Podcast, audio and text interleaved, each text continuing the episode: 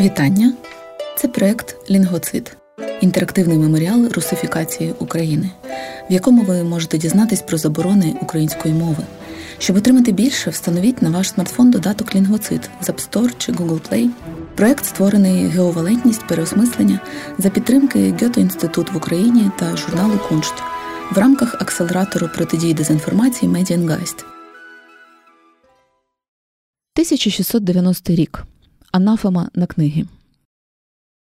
Московська патріархія Російської православної церкви відділилася від Київської митрополії без жодної згоди Вселенського патріархату у 1448 році. Упродовж 141 року вона була невизнаною.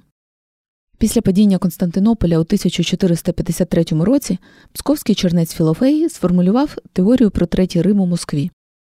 Згідно з нею, православні землі тепер були під владою єдиного православного московського володаря. Два попередні Рими впали, третій – Москва, стоїть, а четвертому – не бути. Так московська патріархія проголосила себе спадкоємицею давнього і нового Риму – Константинополя та охороницею чистоти православ'я. У 1589 році Борис Годунов домігся визнання московського патріархату своєрідним способом. Він узяв у заручники вселенського патріарха Єремію II, який через півроку не витримав і визнав московський патріархат. На визнання Константинопольським собором знадобилося ще 3 роки. З того часу московського князя стали вважати й головою церкви. Це втілилось у титулі «Цар», наступник візантійського імператора Кесаря.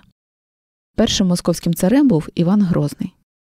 У 1690 році собор Російської православної церкви засудив і наклав проклятство і анафему «не точую сугубо і тригубо, но і многогубо» на київські нові книги церковних діячів, істориків і письменників.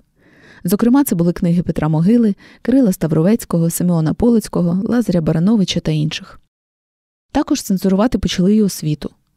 Удома забороняли тримати латинські, польські і німецькі книжки, а також запрошувати вчителів цих мов.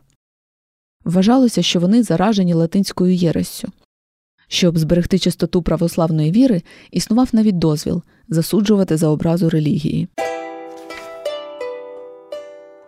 Дізнатись більше про проекти його творців, а також встановити додаток з описами і маршрутами ви можете на сайті Linguicide.in.ua.